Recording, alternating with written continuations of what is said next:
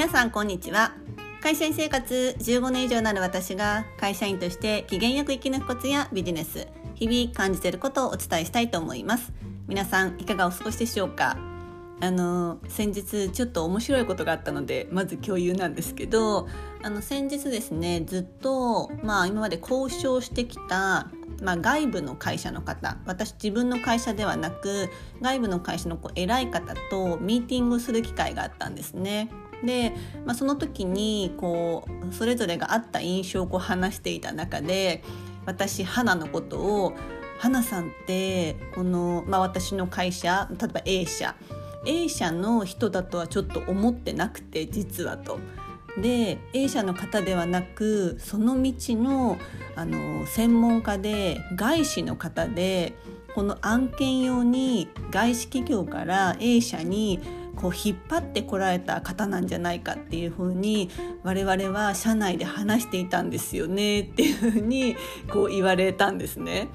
いや、私あの実は転職一度もしたことがない、あのグループ内移動はしたことあるんですけれども、同じ会社にいるので、まあ、しかも同じ会社ですし、まあ、土日系というかもう超日系の会社にいるので、お外資系と思われたのかっていうのはちょっと意外でした。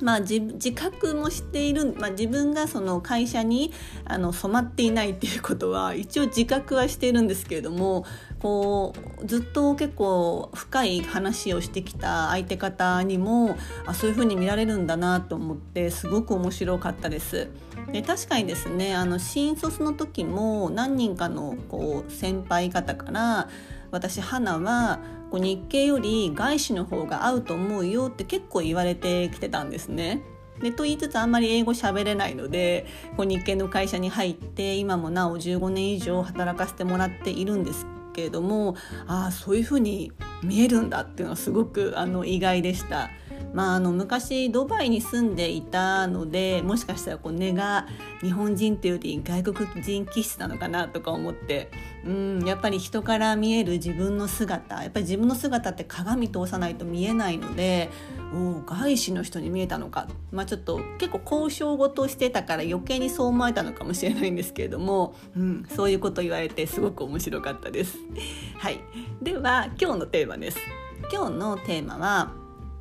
いちミリでも着手する着手主義は得するよです。あの皆さん、例えば仕事が、まあ、もらった時、降ってきた時ってどういうふうに対処されますか？一旦横に置いとくとか、なんかすごい一生懸命考えるとか、いろいろあると思います。で、私はですね、とにかく来たらいちミリでもなんか動かすんですよ。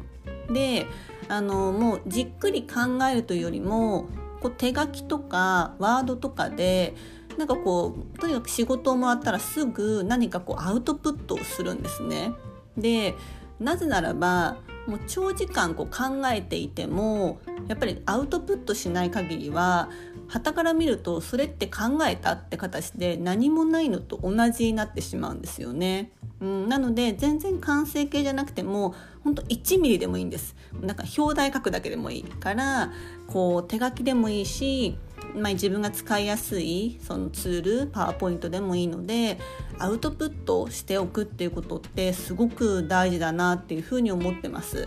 で、私結構、まあ、自分が少し時間ができた時に、こう今までやってきたことの整理とか、頭の中の整理をこうまとめといていたりしたんですけれども、でその時にいざ結構自分が同じようなことを将来、なんかこう仕事を振られた時に、やっぱりや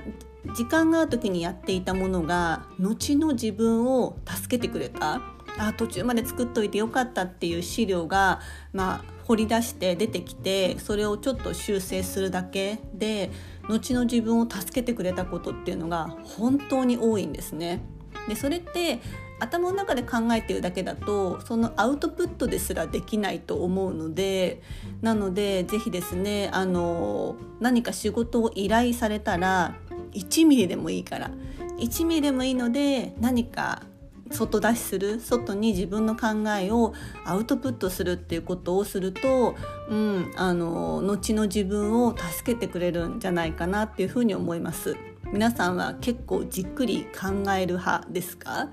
私結構まあ考える方だと思うんですけれども、それでも結構書いたり文字を打ったり絵にしたりしながら頭の整理をするんですね。なので結構実はあのホワイトボードとか使ってこうみんなでディスカッションしながら進めるってこともしたりしています、うん、なので仕事はですね